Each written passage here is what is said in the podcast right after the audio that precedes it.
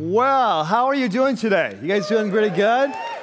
11 o'clock, you slept in, you're alive, right? You're alive and well, your brains are clear, you have your caffeine back, right? So that, that we're ready, good to go. So we're going to go into time of teaching. Uh, inside your program, if you're brand new, you may not know this, inside your program is a, a white, uh, white and green, green and white sheet that we use every week.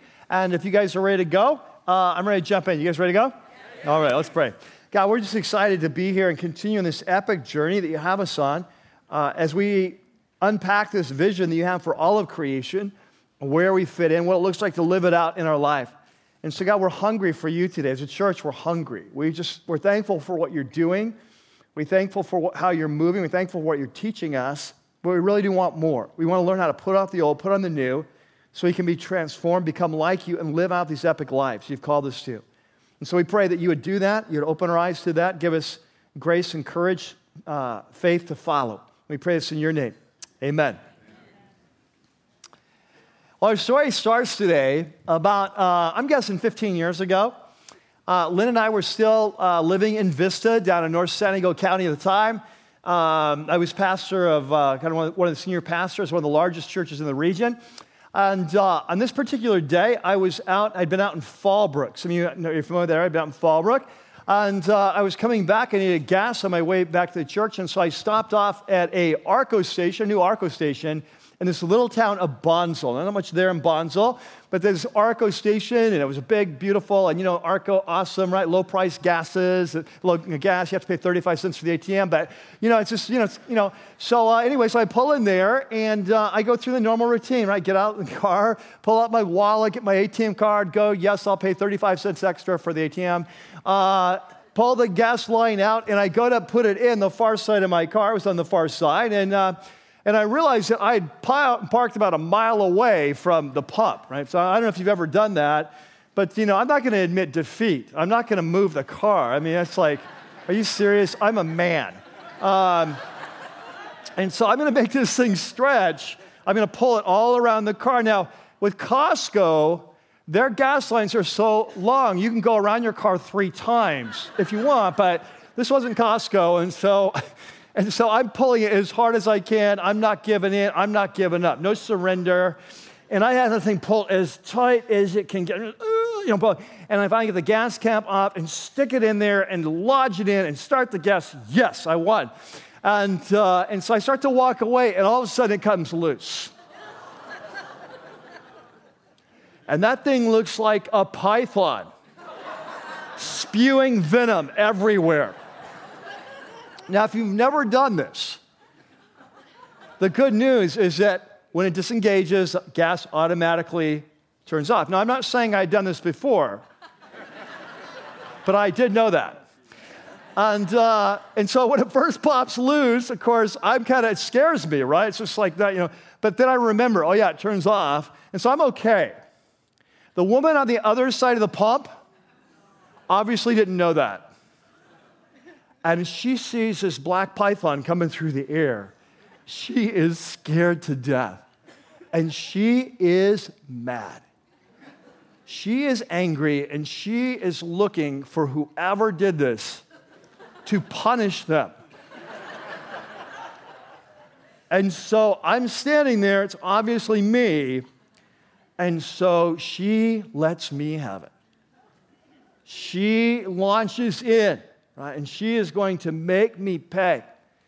And of course, as a good follower of Jesus, I just take it, right? I don't respond. She starts yelling, screaming. I just take it, don't respond at first.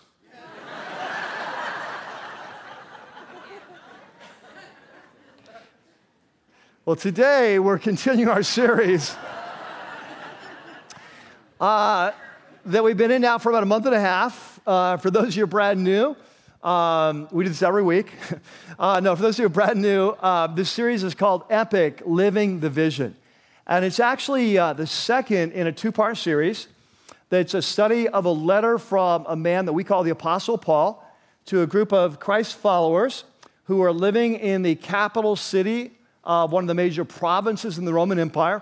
The name of the city is Ephesus. About a quarter of a million people live there. It's about 30, 35 years after the death of Jesus. Paul's in prison writing to them.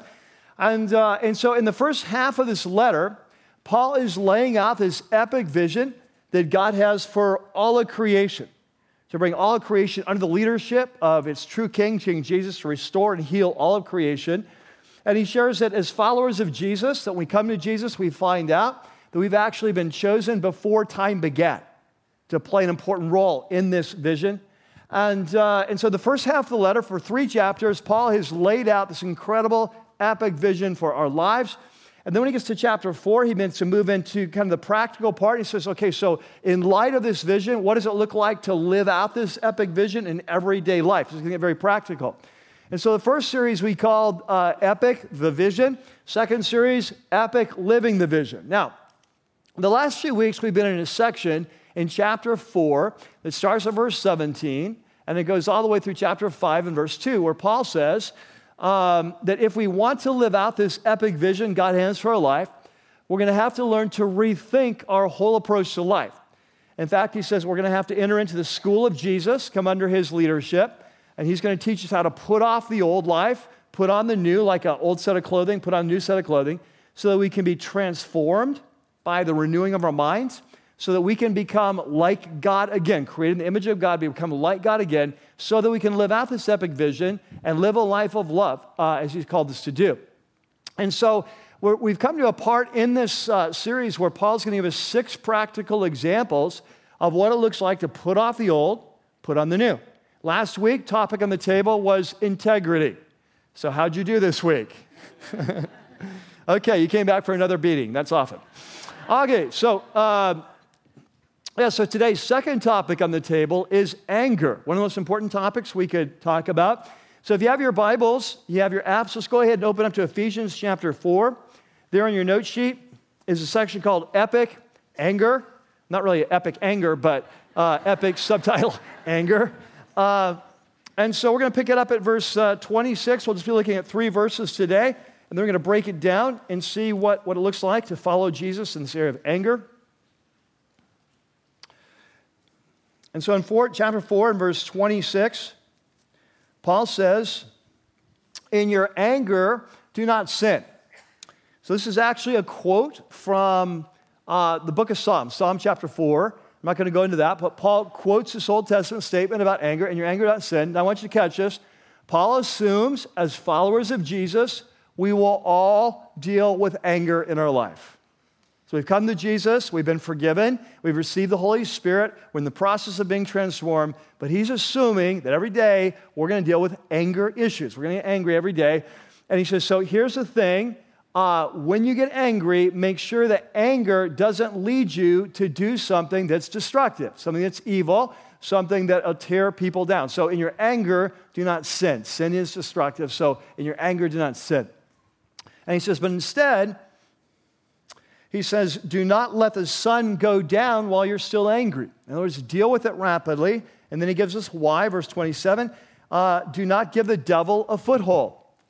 So he says, anger is destructive. He says, when you, when you have anger in your life, anger in your relationship, whether it's your marriage, with your kids, a co-worker, a life group, ministry team, when you're angry, you have anger in your relationship and it goes unresolved, he said, you might as well uh, give, kind of invite Satan to come and stand in the relationship. The word here for foothold, this is a simple word in Greek. That's the word topos. It means the place. It's like we were a topographical map. So where we get the topographical from. And so Paul says that when you don't deal with anger appropriately, you're giving Satan a place. I like to say him a seat at the table. And so, like, hey, I'm angry with my wife. It's unresolved. We haven't talked for three days. And so we go to bed. Satan, here's your place right in the middle. Like right between us. When we go to our life group, you have unresolved anger with some of your life group. It's like, hey, let's pull up an extra chair for the devil today. And let's kind of have him join us in this life group. So uh, Paul says that will happen. Now, if you jump down to verse 31, he brings up this topic again. So we're just going to deal with it now.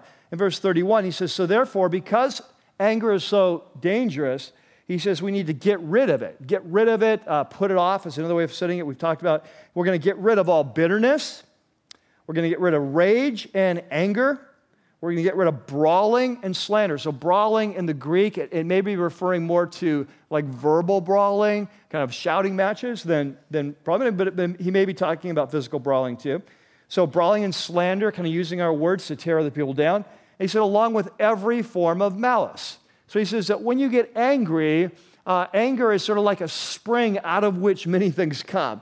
And so, he says the kind of things that come out rage, uh, uh, uh malice, slander, um, attacks, you know, a brawling. Uh, these are the kind of things that, that come out of this kind of uh, spring of anger. So, so, as followers of Jesus, if we want to be transformed, if we want to rethink our life, if we want to uh, put off the old, put on the new, become like God again, live this epic life we've been called to, he says one of the things that we have to learn how to do is a, a kind of rethink our whole approach to anger. All right? So that's the passage. Now, what I want to do in the time that we have I want to highlight uh, first a couple big picture principles that set the stage for everything we're talking about today about anger, what the Bible says, what Jesus says about anger. And secondly, I'm going to come back and then give five practical steps about how to put it off in our life. So, there in your note sheet, you have a section called Anger 101, the big picture. So, just two, two principles. The first thing Paul wants us to understand is that anger is a big deal. Now, this is important because often when we get angry, we want to pretend it isn't. Often we get angry. In fact, we often say this, right? What's the big deal? I'm just blowing off a little bit of steam, right? And so we want to often pretend it's not that big a deal. But Paul says, no, it is a big deal. In fact, if you don't deal with it in appropriate ways, you might as well invite Satan into your, your life. Uh, and he says, therefore, we need to get rid of it. And if we're, if we're going to follow Jesus, we're going to something to put up. Now, this is something that, you know, Paul learned from Jesus. Throughout this mini series that we're in, we've talked this over and over that Paul says if we're going to live an epic life, we have to intervene to the school of Jesus. And one of the first lessons Jesus ever taught in his school for his disciples was about anger. In fact, in Matthew chapter 5, there uh, is the most famous message in the history of the world. It's uh, called the Sermon on the Mount. It's in Matthew 5 through 7. And as Jesus uh, calls his disciples to himself, we're going to be there just a couple weeks on this mountain uh, in Israel. He calls his disciples, of course, the crowds are there, but he calls his disciples. He's teaching them how to follow, what it means to be a follower of me, what it means parts of my kingdom. And he starts with some introductory statements of a blessing, what it looks like to live a blessed life. He calls them to be salt in the world, light in, light in the world. Uh, and, and, and, then, and then he starts to launch in. So here's what it looks like to follow me. And as he begins to tell what, what it looks like to follow him, the very first topic on the table is anger. And there on your note sheet, I put this verse. And uh, so Jesus said, uh, You've heard it said to people long ago. There's a long time ago. He said, You're all, you know, they're all Jews, right? They, have all been grown up studying Torah, the law. They all know the Ten Commandments. They all go to synagogue every week. And so they, all, they understand this. He says that you've all heard, you've heard that it was said to people long ago uh, do not murder. Uh, of course, Ten Commandments don't murder. And anyone who murders is subject to judgment. So, if you've ever read through the Torah, the books of Moses, you know that there are many laws about legislation, about murder, what happens when you murder, people die, whatever, involuntary manslaughter, dozen things. And so, that if you kill someone and you murder someone, that you are subject to legal prosecution. Kind of eye for an eye sort of thing, right? So, he says, so that's what you've heard. He says, You've heard as God's people that you should not kill one another. He said, But I want to raise the bar. And this is what he does all through the Sermon on the Mount. He raises the bar. He says, But I'm going to tell you, kind of new teaching for my followers. He says, I tell you, I don't even want you to want to kill people. he says, but, but I tell you that anyone who is angry with his brother will be subject to judgment. So he says, he says, so I don't want to deal just with the exteriors of your life. Don't kill people. I want to deal with the interior of your life, your heart, your desire to kill people. You see? And so this is what Jesus wants to do. He wants to transform us from the inside out. So we don't just kill people, but we don't kind of wish we could. You see? now, as we go on, as Jesus goes on in this passage, he goes on and he, he kind of keeps raising the bar. He says, in fact, he says, when you get angry at someone, it leads to bad things. Like you start calling them names. One of their, their names in that day, you'd see it on the subways, you see it in the, the graffiti, was Raca. Raca means like you empty headed moron. Right? And so he says, so if you, if you, you know, like you get mad and you kind of, you, you call your, uh, your brother, you call him a Raca, he says, well, now you're guilty before the Supreme Court of Israel. And he said, and if you keep on going and you call him a fool, which in Israel, remember, a fool says in his heart, there is no God. In Hebrew, thought a fool is not just stupid, but you're like uh, morally, uh, morally suspect. You've kind of rejected God. So he says, uh, if you call someone a fool, he says, you're in danger of the fire of hell. So Jesus is putting neon lights on this. There's my followers. We got to deal with this anger issue. And I want you to think about this because it's out of anger that comes all these other issues our bitterness, our slander, our name calling, our brawling, our attacks. It all comes out of anger. So Jesus says, hey, if you're to follow our mind, we got to deal with this anger issue. In other words, it's a big deal. Right? So, number one. Okay, number two. Oh, by the way, just to, I want to highlight it's so important because, like I said, we have a natural tendency when we get angry to downplay it. It's not a big deal. I want you to catch here. Paul says it is a big deal. Jesus says it is a big deal. Deal with it. Okay. Number two. The second principle is that uh, anger is a bad thing. Now, this is something we need to get clear on because often we want to believe it's a good thing. Yes, I'm angry at you, but it's righteous anger. I'm just being like Jesus. Remember when he got the whip out? That's me. I'm the whip in your life. I'm going to punish you.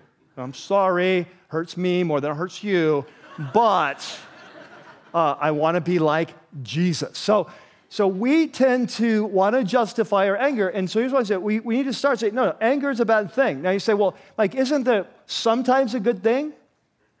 I say, yeah, sometimes it is. Uh, God gets angry, right? Jesus gets angry. But when Jesus gets angry, catch this, it's not because of personal insult. When Jesus gets angry, it's not because his ego has been bruised or you've hurt him or he's, you've insulted him or you cut him off in a chariot or whatever. when Jesus gets angry, it's because bad things are happening to other people and he wants to stop it. So, for example, he's very protective this way. So, for example, in Mark chapter 3, when uh, Jesus is going to heal a man on the Sabbath, has a, a crippled hand, the religious leaders don't want him to do that. And uh, he gets mad at them. Like that's, you're, like misrepresenting God. When he goes in and he cleans the, uh, he cleanses out the temple, uh, you know, I don't know for sure if he's mad. It doesn't say he's mad. But my guess is as he's swinging the whip, he probably doesn't have a smile on his face. And, and so what's he doing there? It's like they've, they've turned the temple into a marketplace. It was supposed to be where Gentiles could come to meet God and he's, he's angry with the religious leaders for being hypocrites and people. You see what I'm saying? Jesus' anger is protective, not personal. Our anger is almost always personal. You hurt me, I'm mad at you. You are threatening me, you scare me, I'm mad at you. You're frustrating, you're keeping me from getting what I want, I get mad at you. So it's interesting because when you come to the book of James in the New Testament, James, you know, half brother of Jesus, same, uh, same mother, different father. James, the apostle, he puts it like this he actually makes a distinction between man's anger and God's anger. And he puts it there in your notes. He says, uh, My dear brothers, take note of this. Everyone, so no exceptions, should be quick to listen. In other words, we're in a conflict situation, quick to listen, slow to speak and slow to become angry. Should have a long fuse. Be very patient. Why? Because man's anger does not bring about the righteous life that God desires. He says, what, when we get angry, what it leads us to do are not the righteous things, but unrighteous things. When we get angry, You can tell it's bad anger because of what it leads us to do. It leads us to strike out in malice, in slander, in brawling, in rage, in attacking. You see? So the question is well, how do you know if you have righteous anger? The, the answer is what is that anger leading you to do? If your anger is leading you to do the right thing in the right way, both are important, right thing in the right way, it may be righteous anger. Right? So, so maybe you're angry over injustice, maybe you're angry uh, over a certain issue that's just really an ungodly thing. Maybe you're uh, angry over someone who's the, is the weak are being oppressed. And so it's you're, you're angry over the right thing, but you're also angry in the right way, that you're responding to that in love, in kindness, and with truth. Then it's appropriate anger, right?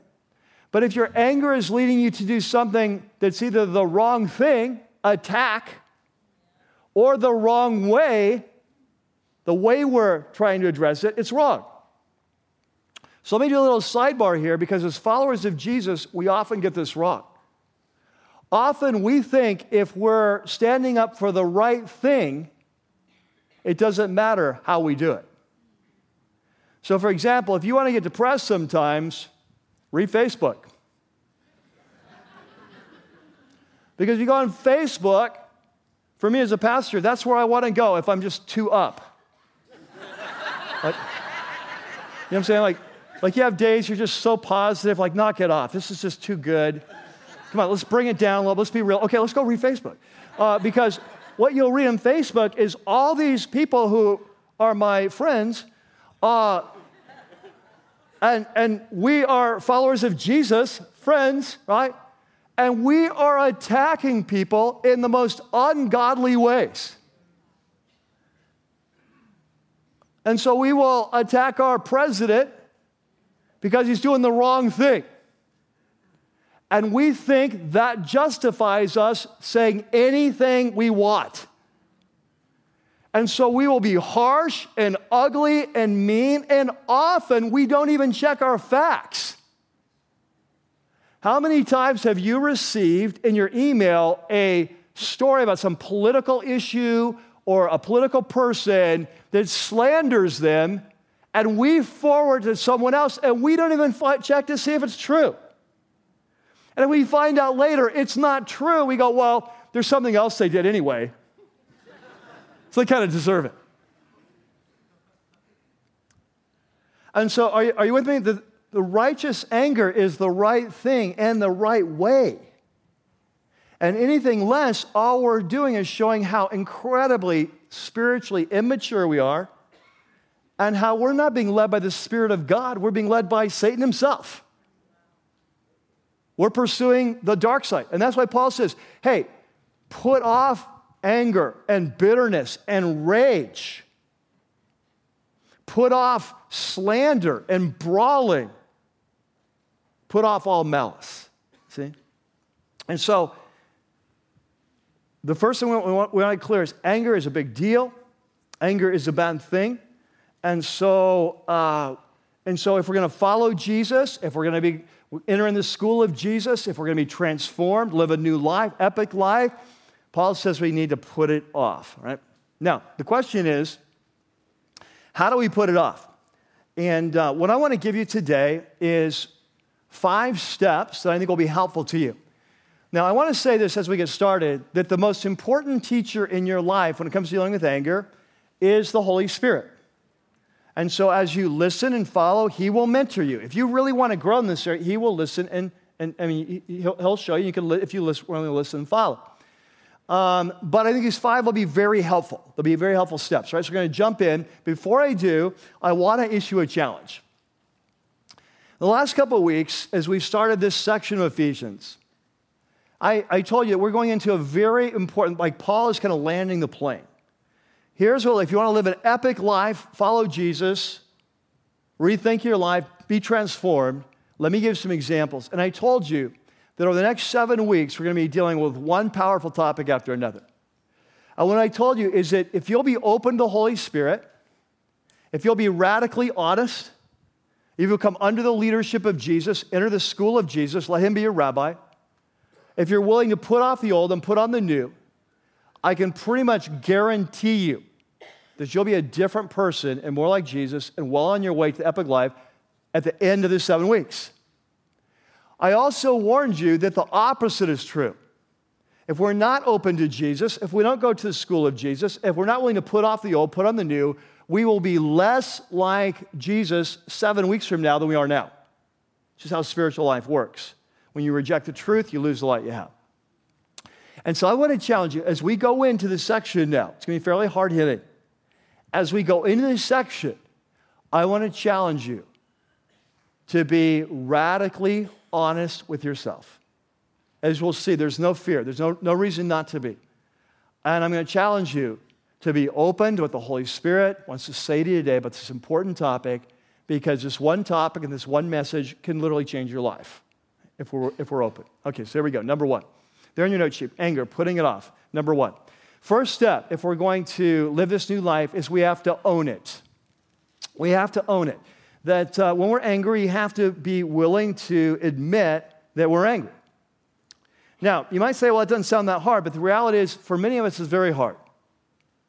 Often, as followers of Jesus, it's hard to admit when we're angry. Uh, you, you, talk to someone and say, you, you sound a little angry. No, I'm not angry. well, really, you, you look a little frustrated. I'm not frustrated. You sure? Because you, you sound kind of irritated. I'm not irritated. Well, you might want to let your face know.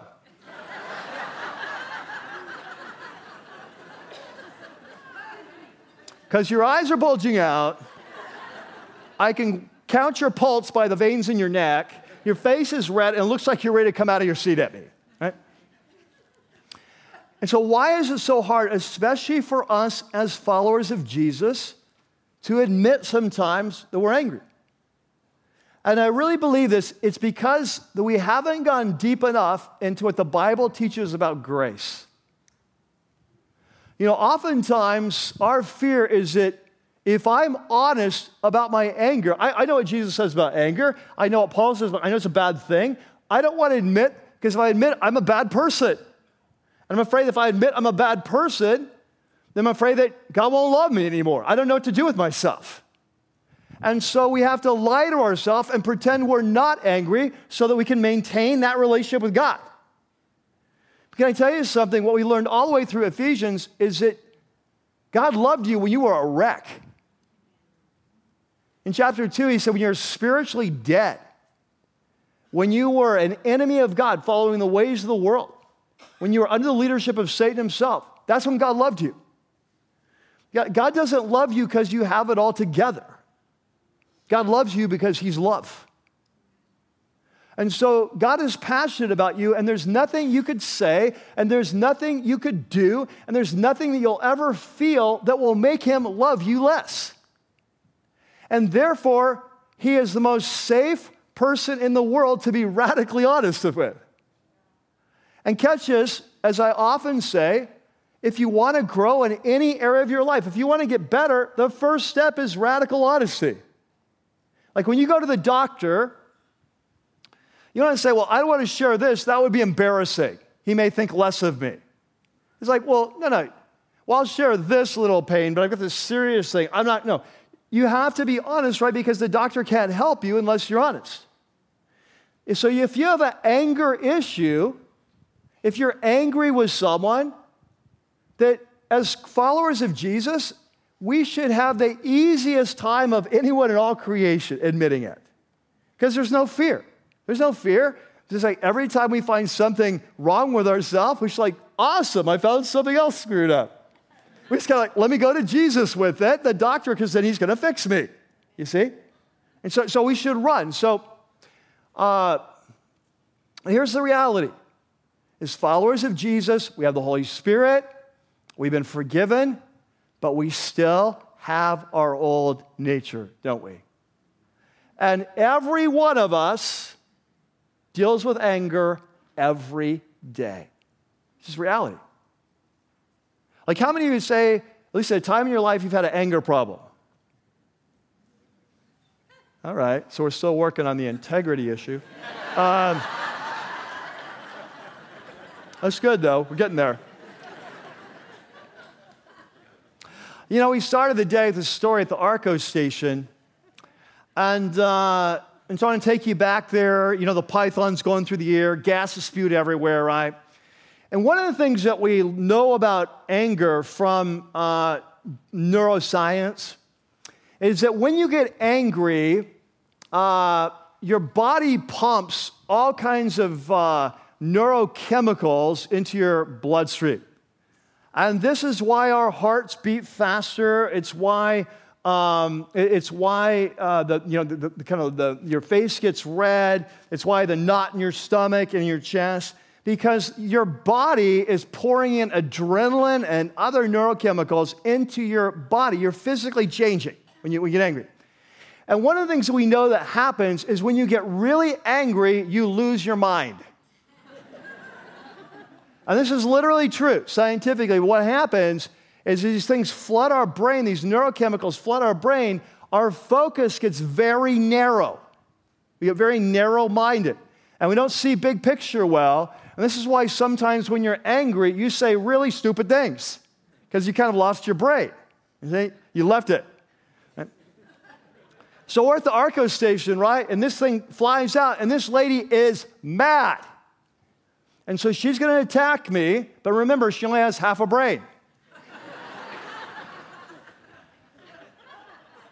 and so she begins to launch it and scream at me, middle of the Arco station. Scream at me. And here's what she says Your gas line came out.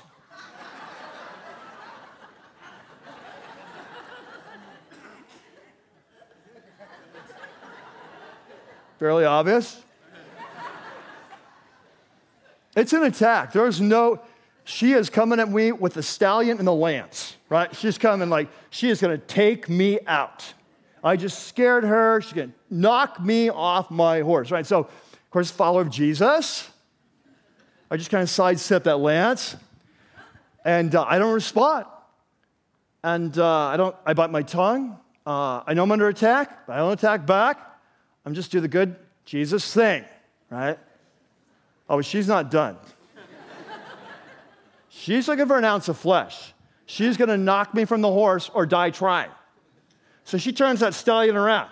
And She starts coming back. So here's her second line. Remember, half, half her brain behind her back, right?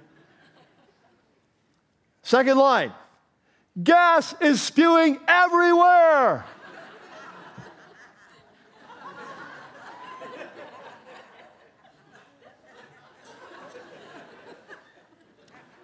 I turned the cheek once. I'm not doing it again. So I get my lance and I charge at her. And I scream back, That's why they call it a gas station. Boom, knocks her off her horse. Her eyes get big, takes her out. I just won the battle of the Arco station.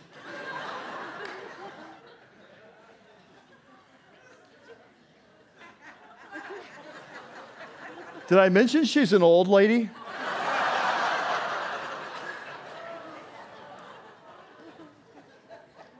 and then I walk away and I feel horrible. Right? I'm a follower of Jesus. Like that. I know he said about anger, right? And so I know what James says slow to speak, you know, slow to get angry. I mean, she's just, I scared her to death. I should have just taken it. I should have just apologized, right? But I didn't. She was attacking me. I'm going to attack her back. I'm going to so, so I won, but I lost. My next thought is I hope she doesn't recognize me.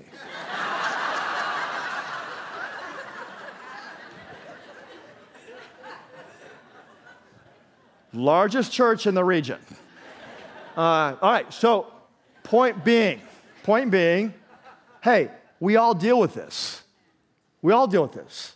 You deal with it, I deal with it. And so there's no need to pretend we don't. And someone says, someone seems angry. Yeah, I am. Well, it's a bad thing. Yeah, I know, but Jesus still loves me. It's okay. That's why I came to Jesus, so he could fix me, heal me. So, yeah, I'm angry. I'm irritated. I'm trying to do it, you know, what Paul said in my anger, don't sin. I'm trying to work this out, right? So, so we're going to admit it. We have to own it. Catch this. You can't get rid of something you're pretending you don't have. Right? Okay, number two. I'm just glad it's 11 o'clock service. I can go for hours. Uh, number two. number two, stop defending it. Next step, you know, after we've admitted we, we are angry, then we need to stop defending it. And this is what comes so naturally. When we get angry, we want to pretend our anger is righteous anger. We want to believe we're being just like Jesus. We are doing what Jesus would do.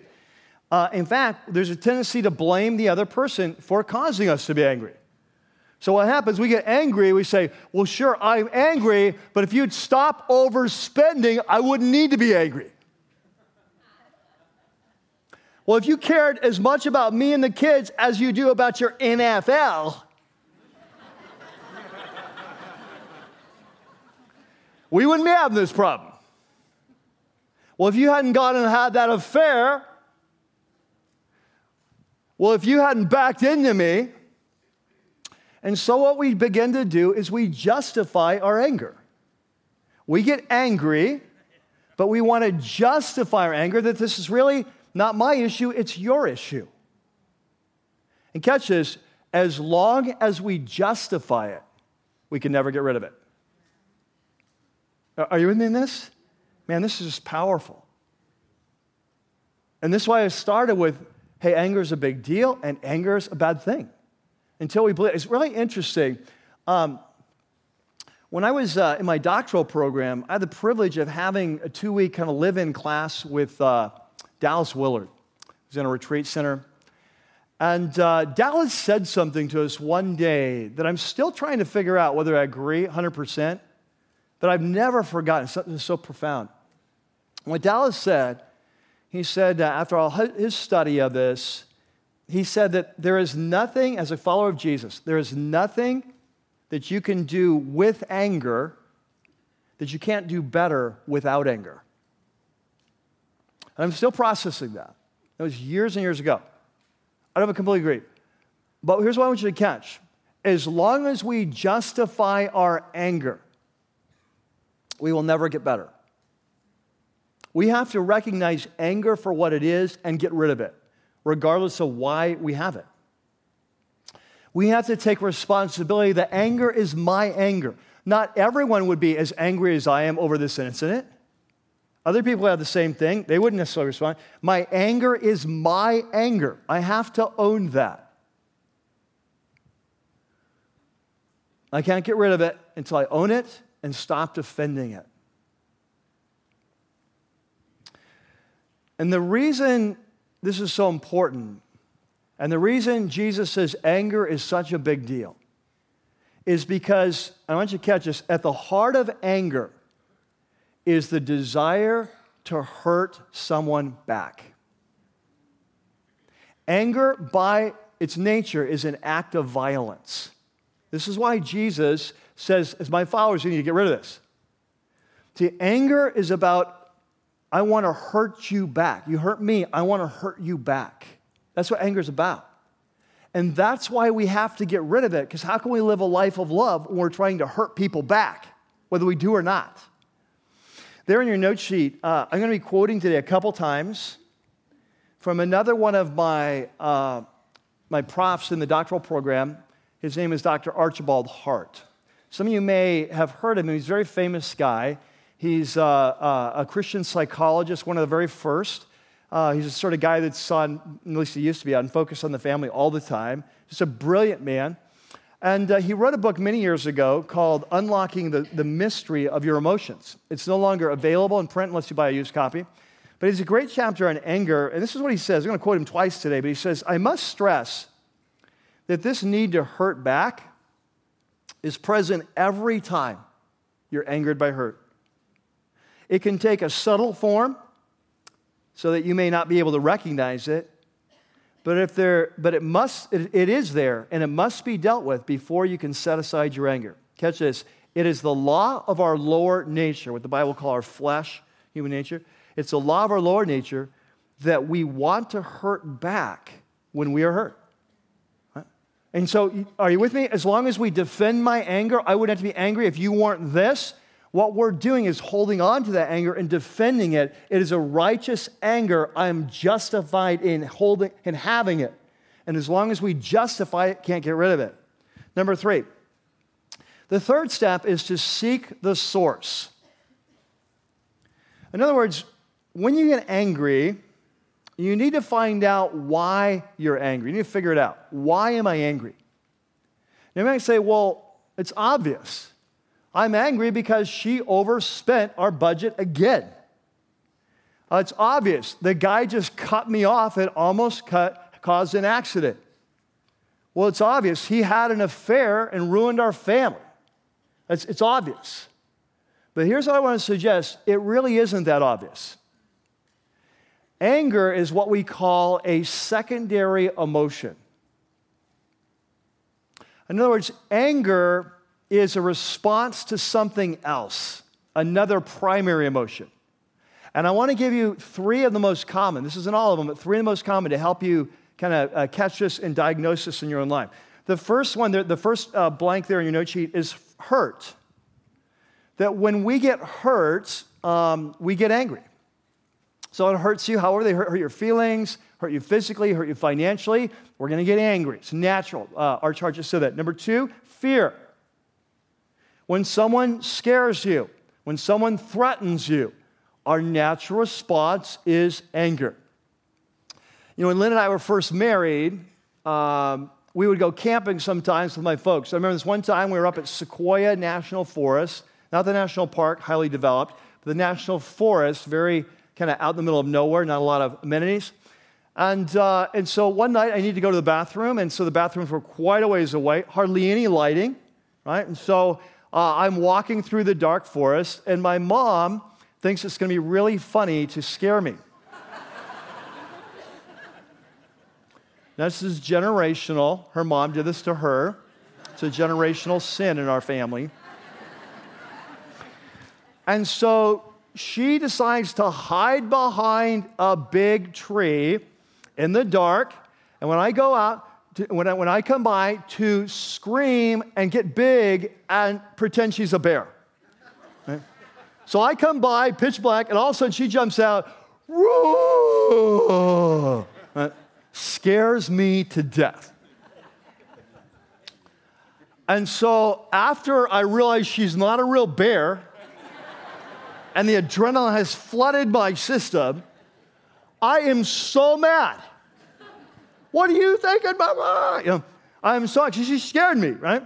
Uh, this happens all the time in our marriage. Not that Lynn jumps out of things, but uh, if you were to compare us, I would be the more adventuresome of the two, right? So I'm chasing tornadoes on my motorcycle in Kansas, having a great time. She thinks it's not the best idea. Right? So I don't know. Anyway, so this happens all the time in our relationship where I've got a plan, what I'm going to do. It sounds so much fun. And Lynn starts raising her concerns. And the more she talks, the more nervous I get. And then I get mad. Why? Because she scared me. Right? This is why the woman in the Arco station was so mad. I scared her. When someone, you perceive someone's a threat, they may take your kids away, they may fire you on the job, uh, they may talk about you to others. It makes us angry. It's fear. Number three, the third cause is frustration. And by frustration, I mean when we don't get our way. Like we all have a will in life, we have a plan. When anyone gets in the way of my plan, I'm to get angry. It's just the way we are. So uh, we start learning this young. I was at Corner Bakery at Simi a week or two ago, and uh, I was sitting there at a table, and the door was open to the outside. There's a, a mom there and a couple of kids, and this one kid is just crying hard, like two years old. And I'm getting really irritated, right? Because I can, this is not a real cry. This, like, this kid's not hurting. This kid is mad.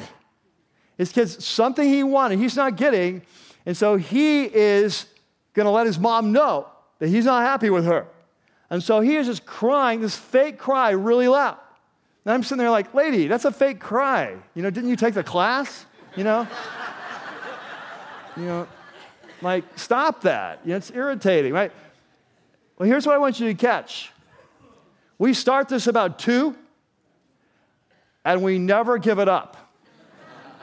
we just cry in different ways. So we don't get our way. This is why we get angry on the freeway, right? Because we all have a vision of how the freeway should work. like in my vision, the fast lane should be reserved for fast people. Right? Yeah, can I hear an amen? Yeah, this, yeah, yeah. Yeah.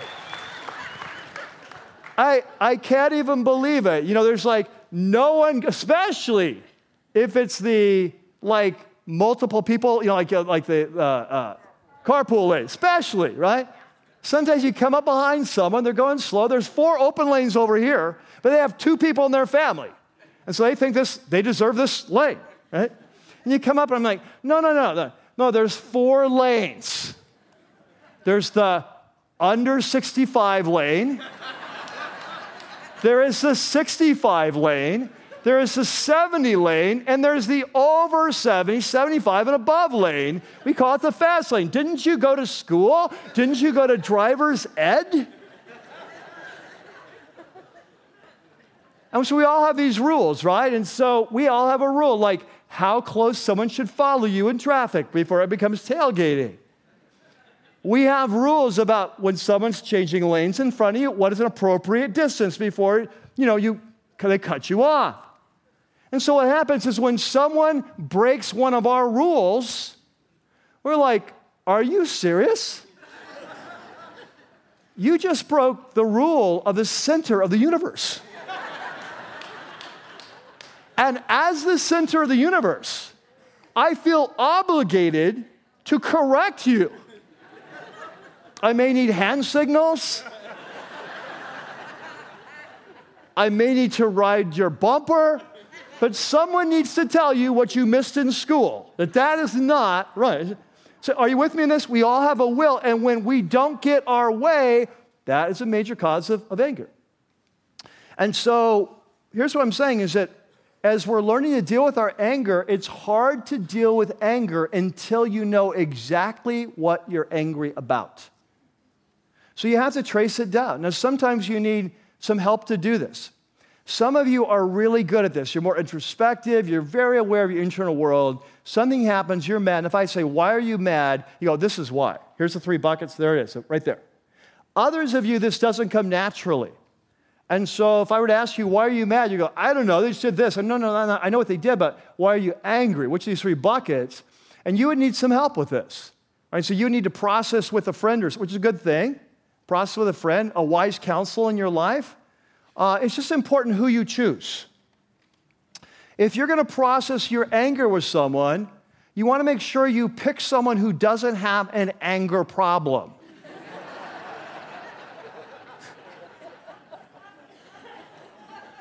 because otherwise you're going to have a bigger problem. It's like the guy who's having troubles in his marriage and he goes to the bar and the guy's there like, I've been married five times, I know everything. Let me tell you, right? So, like, when you like don't talk to your friends if they get madder than you. There's some people you talk with them like I'm trying to process this, see how I should respond. By the time they get done, they're ready to kill the person, right? And now you're both you got a conspiracy going. So, whatever it is, figure it out, process it, search it down. Why am I angry? That leads to number four. Number four is then to process it spiritually.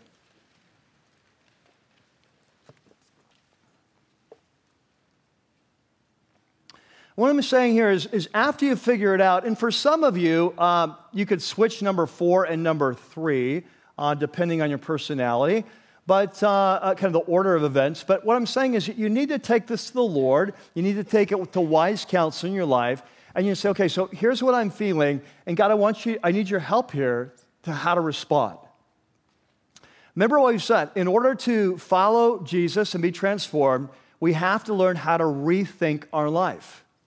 So once we've identified why we're angry, it's because of hurt, it's because of frustration, it's because of fear. We've, anyway, what we need to do now is take it to Jesus and say, Jesus, this is how I used to think. When someone hurt me, this is how I'd respond. Now, as a follower of yours, how do you want me to respond? What's your perspective on this situation? That's what I mean by processing it spiritually. And can I tell you something? That anger gives us one of the best opportunities we have to grow spiritually. Because anger reveals you at your core. You may not like what you see, but anger reveals you. I'm so ticked off because of this.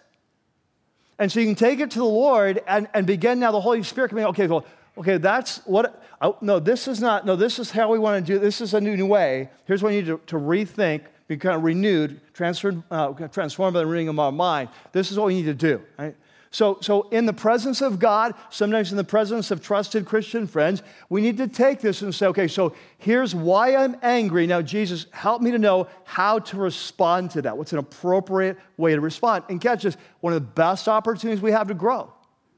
Because Jesus may say, all right, so, so I want you to let this go. Or he may say, I want you to go and talk to this person. Or he may say, here's, you know, you're making too big a deal, whatever the thing is. But he's going to teach you how to handle it in a new way. Now, that leads to uh, number five. And so, once we have clarity on what the issue is, why we're mad, and what we're supposed to do about it, we need to deal with it quickly.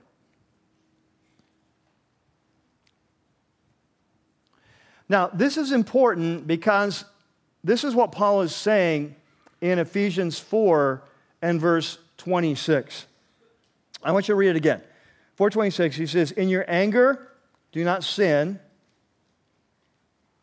Do not let the sun go down while you're still angry. In other words, deal with anger quickly. Why? Because anger, if we don't deal with it uh, quickly, tends to grow. Now, it may sound simple on paper, deal with it quickly, but in real life, this is really tough. Because when you're truly angry, the last thing you want to do is get rid of it. What you want to do is express it, you want to act it out. Uh, and so we may know we're supposed to deal with it quickly, but we don't want it. We want to hold on to it. We want to water it. We want to put some uh, uh, fertilizer in it. We want to just kind of, hey, grow with me, little anger, anger plant. Let's grow with me, right? And so we're going to, come on, you can do this. Uh, and so this is not natural. It's not natural to deal with it quickly. What's natural is to prolong it. Here's what we do What's natural is to replay it in our mind over and over. What they said, what they did, rehearse it over and over again. Have brain debates as we're driving along. Oh, I should have said this. That would have been awesome. And we replay it like, oh, that would have got him, you know? We want to talk to our friends. Can you believe what she said? I can't believe that. She calls herself a Christian. Unbelievable. It is unbelievable. You wouldn't even. And so we're going to, we're going to, and what we're doing is every time we do this, we're rehearsing the anger. And every time we go around that, it goes deeper within us and gets harder to put it off. You know, when I was a kid, or growing up, psychologists used to say that when you're angry, you need to get it out. You need to express it. There was a phase, know, get a baseball bat, go in a room, pound on a dummy. You know, not the other person, but I mean the, you know, like the stuff kind. Uh, I just need to get it out. If you don't get it out, if you don't express it, you don't yell, you don't say what you're feeling, you'll, it's, you need catharsis. You need to get catharsis. And they used to teach that. You know what they found out now?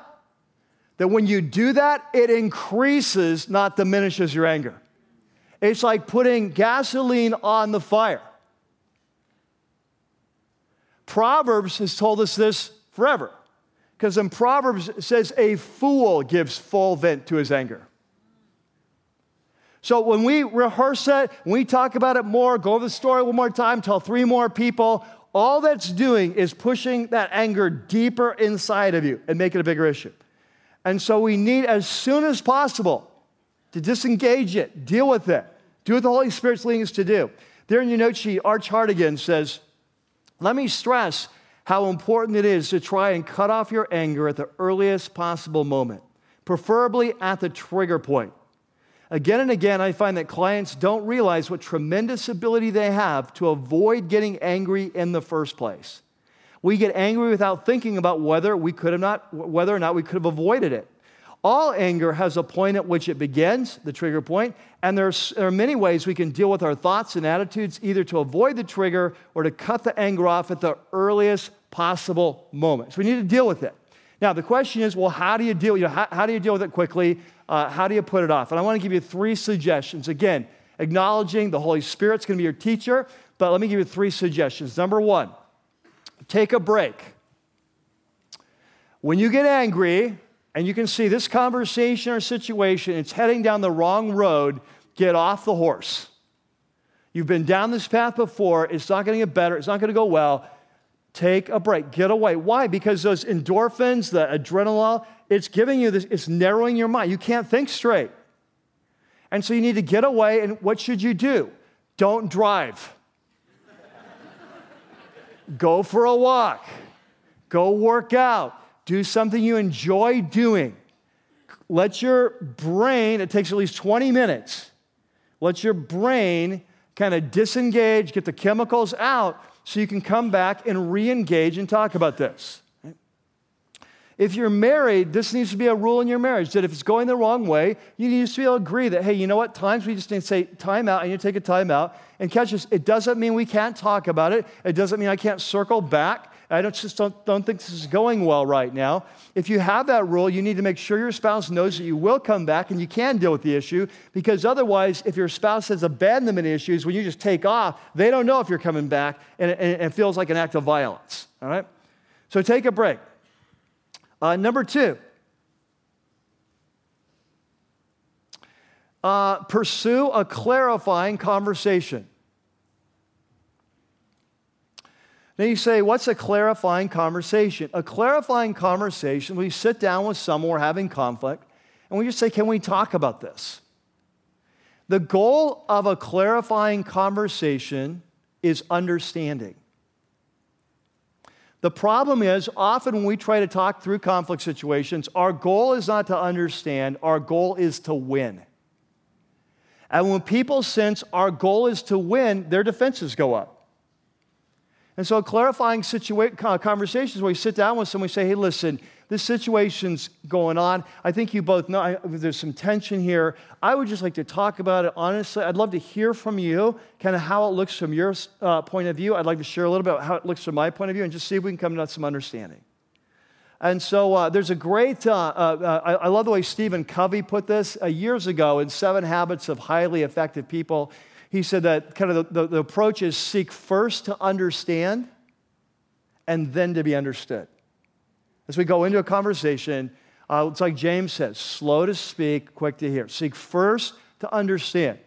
And we're just going to look at now, Jesus actually talks about this twice in his teaching. Both references are on your note sheet. But what Jesus says is it doesn't matter whether the person is mad at you or you're mad at the person you need to move towards that person and have a clarifying conversation. Now, in reality, this is very hard to do. But I want you to catch this, men and women. I don't want you to miss this. This next statement is going to be important.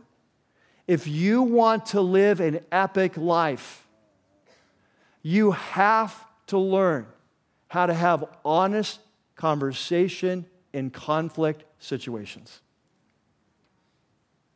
If you do not learn that skill, you will never be able to have depth in your relationships, and you will tend to just go from relationship with relationship, either keeping them very shallow because you're not willing to talk about the conflict, or just dropping relationship. Whenever it gets hard, you just drop it and go into something else. And so this is a skill we have to learn, and it's an important skill. And uh, if you need some help in this, one book that could really help you is there on your note sheet called Critical Conversations. Not a Christian book, but a great book really help you with that. And then the last, the last suggestion is to let it go. That when we're in conflict situations, when there's anger there, catch this, there's times we just have to learn to forgive. In fact, I'd put it this way that when it, when it comes to anger, forgiveness is the most important tool in your tool belt. And let me explain why. When someone hurts us, when someone scares us, when someone frustrates us, what it feels like to us is that they owe me. They hurt me and now they owe me, which is why I want to hurt them back to pay them back because they owe me. Forgiveness at the core is about forgiving the debt. That's what, when you break forgiveness down, forgiveness is about forgiving a debt. That's what Jesus models, and it's the ultimate kind of jujitsu move on spiritual jujitsu on anger. Now, we're going to talk about forgiveness for two weeks in just a few weeks. So, we're going to come back, but I want to plant the seed today that many times, as you go to the Lord and process this, the Lord's going to say, You need to just let that go. You know, it's not that big a deal. You're overreacting. Or maybe it was wrong, but remember what Paul said in Ephesians 4 at the beginning bear with one another, be patient. There's times where God's going to say, hey, yeah, that was wrong, just let it go. There's other times when you say, you know, this is such a big issue, it's going to cause ongoing issues in the relationship that you're going to need to, you can't just let it go. You need to go and have a clarifying conversation. Sometimes that will resolve it, sometimes it won't. When it doesn't, the Holy Spirit's going to say, okay, now you've done your best, let it go. Is here's the thing the path to freedom, when it comes to anger, leads through the gateway of forgiveness. And so we're going to talk about that more. But for today, what I want you to catch is Paul says if you want to live big, you want to live an epic life, you want to live out the vision, you have to rethink your whole approach to life. To put off the old, put on the new, so you can be transformed. And one of the most important areas is in the area of anger. Let's pray. Our eyes are closed and our heads are bowed. I just want to ask you is there anything the Holy Spirit has been saying to you today? Maybe a person you need to reconcile with, move towards, clarifying conversation. There's something you need to let go. Maybe there's been an issue in your life. You've been unafraid to even admit that you have the anger, or you've been defending it um, you've been handling the wrong way, but is there something the Lord is saying, okay, this is your next step in following me? We're going to go into a time of worship now. We're going to ask the Lord to soften our heart. We're going to ask the Lord to open our eyes. We're going to ask the Lord to surrender, teach us how to surrender. We're going to ask the Lord to give us faith, to trust that He knows best. And so as we worship, as we bring our offerings, use this time to be with Him and to respond. So, Lord, we give this time to you now. We pray you come and minister to us in Christ's name. Amen. Let's stand and worship. And so, God, we come today as your people in your place, gathered in your name. We have come today to the school of Jesus. We have recognized your truth that anger is a big deal. It's a bad thing, that it prevents us from living large, the life you call us to live. So we want to own it. We want to stop defending it. We want to ask your wisdom to help us seek it out, why it's happening. We pray as we process it, you'd show us and teach us what to do and how to respond in new ways. And then we pray you give us the courage that when you'd show us, so we would act quickly, that we could remove this cancer from our life, that we could go on to live the lives that you've called us to be, live lives that are loved, go out and transform the world. So we pray this in your name. We pray it for your honor. We pray it for your sake and the sake of your fame. We pray it for the sake of your kingdom that you would release us from this mortal enemy. And we pray it in Christ's name. And all of God's people said, Amen. Let's give it up for him. Hey, well, I hope you can be with us next week as we continue this journey. I'll be back. We'll be taking the next topic on the table. It's going to be awesome. I uh, want to remind you that after the service, we always have an opportunity for prayer over at the far side. Whether I mention it or not, it's always there. And so I encourage you, especially if you're dealing with an anger issue today, you just want some prayer. God, guide me. Don't just take it on your own. Go over there. I'd love to pray with you. Will give you wisdom, strength, direction. Until next week, God bless you. I'll see you then. I love you.